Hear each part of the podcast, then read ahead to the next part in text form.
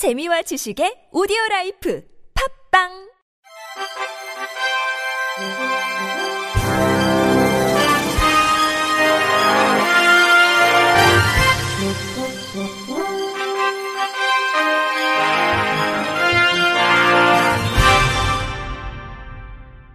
청취자 여러분 안녕하십니까? 2월 8일 목요일 KBIC 뉴스입니다.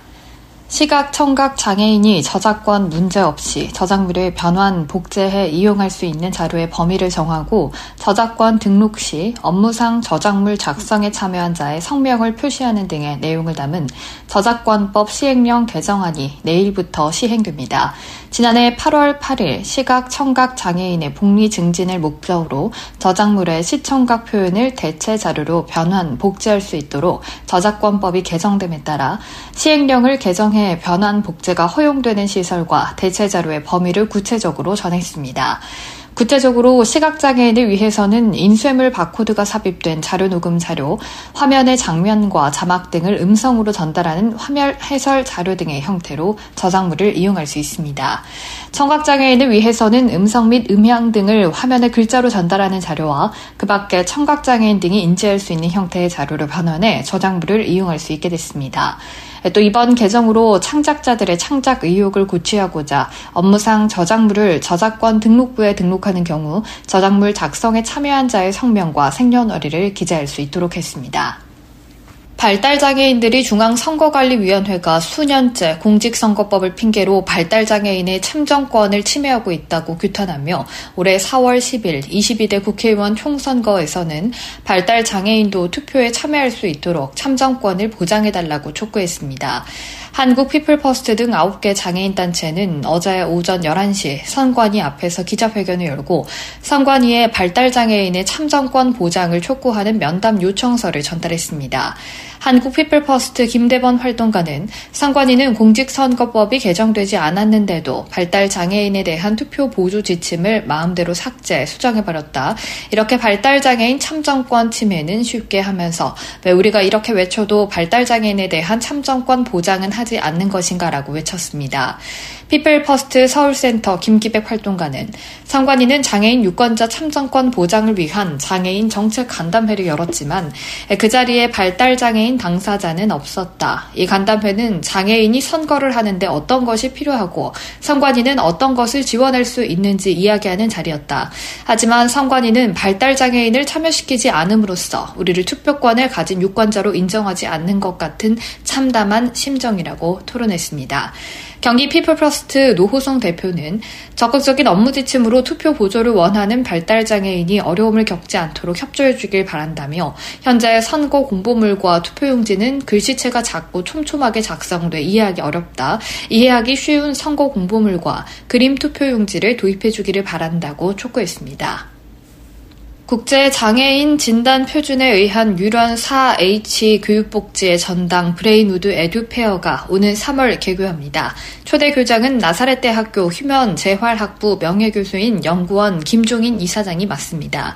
지적장애, 자폐성 장애 등 발달장애는 물론 교육복지 사각지대에 있는 느린 학습자로 불리우는 경계성 지능인 ADD, ADHD, 우울증, 조증, 은둔형 외톨이 등을 위한 뉴런 4H 교육복지 프로그램 실천을 통해 복지 사각지대 해소와 함께 개별 맞춤형 인재로 육성 발전이 목표입니다. 최근 ICD 11번째로 진입한 게임 장애의 심각성을 직시 국내에서는 최초로 게임 중독이나 게임 장애 예방 치료 디지털 medicine 개발과 함께 재활 교육 프로그램도 진행할 계획입니다. 김종인 교장은 학교는 인간 존엄을 바탕으로 치유하는 것은 물론 강점 개발 및 교육의 수월성 보장, 신체 정신적 등 전인적인 개별 맞춤형 교육 복지 프로그램 실시, 뉴런 life 인재 양성의 산실이 될 것이라고 강조했습니다. 보건복지부는 설 연휴 기간 국민의 의료 이용 불편을 최소화하고 의료 공백 없는 안전한 명절을 위해 문을 여는 병의원과 약국 등의 정보를 제공한다고 밝혔습니다. 복지부에 따르면 설 연휴 기간인 내일부터 12일까지 나흘간 하루 평균 응급실 운영기관 524군데, 공공보건의료기관 227군데, 민간의료기관 2,801군데, 약국 4,329군데가 운영됩니다. 설 연휴 기간 의료기관 중 문을 여는 병, 의원, 약국 정보 등은 응급의료 포털, 응급의료 정보 제공 앱, 보건복지부 콜센터, 구급상황 관리센터, 시도 콜센터를 통해 안내받을 수 있습니다. 교육부와 국립특수교육원은 올해 장애인 평생교육 이용권 지원 사업을 확대하기로 하고 이달 14일부터 29일 지자체 시군구를 대상으로 공모 신청을 받는다고 밝혔습니다. 장애인 평생교육 이용권 사업은 19세 이상 등록장애인에게 1인당 연간 35만 원의 교육비를 지원하는 제도입니다. 올해는 지자체 대상 공모 사업으로 추진돼 국비의 지방비가 더해지면서 지원 대상 규모가 지난해 3,000명에서 올해 9,000명으로 늘어납니다. 참여하려는 지자체는 신청서 등 필요한 서류를 국가장애인 평생교육진흥센터에 제출하면 됩니다. 사업에 참여하는 지자체는 지역 내 장애인을 대상으로 평생교육 이용권 신청을 받을 예정이며 선정 결과는 신청자의 휴대전화 또는 전자우편으로 안내됩니다. 선정된 신청자는 이용권 카드를 발급받아 평생교육 이용권 누리집에 등록된 전국의 평생교육기관에서 운영하는 프로그램을 수강할 수 있습니다. 한국장애인개발원은 오는 21일까지 문화예술특화형 장애인식 개선 교육 프로그램 운영기관을 모집합니다. 올해는 7개 운영기관을 선정해 공연, 연극, 뮤지컬, 전시 등 중증 장애 예술인이 참여하는 문화예술 활동을 발탕으로 하는 프로그램을 개발 및 운영하며 기관당 2,800만 원을 지원할 예정입니다. 기관별로 국가 및 지방자치단체, 각급 학교 등을 대상으로 비대면 교육을 최소 15회 이상 실시해야 합니다. 신청 자격은 문화예술 특화형 프로그램 기획이 가능한 기관으로 장애인 복지단체, 비영리 민간단체 중 장애인 관련 단체, 장애인 문화예술단체 또는 장애 관련 문화예술 활동을 하는 법인 중 어느 하나에 해당합니다. 신청은 개발원 누리집에서 신청서 등 제출 서류 양식을 내려받아 이 나라 도움을 통해 온라인 신청하면 됩니다.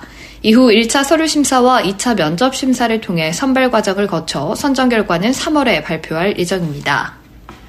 끝으로 날씨입니다. 내일은 별다른 눈비 소식이 없습니다. 설 당일인 모레는 낮부터 저녁 사이 충남과 호남, 제주도에 비나 눈이 내리겠습니다. 그리고 연휴 휴반에는 다시 맑아질 전망입니다. 이번 연휴 동안 아침 기온은 서울 영하 2도에서 3도 안팎이 되겠고 낮에는 온화하겠습니다. 이상으로 2월 8일 목요일 KBIC 뉴스를 마칩니다. 지금까지 제작의 이창훈, 진행의 박은혜였습니다. 고맙습니다. KBIC.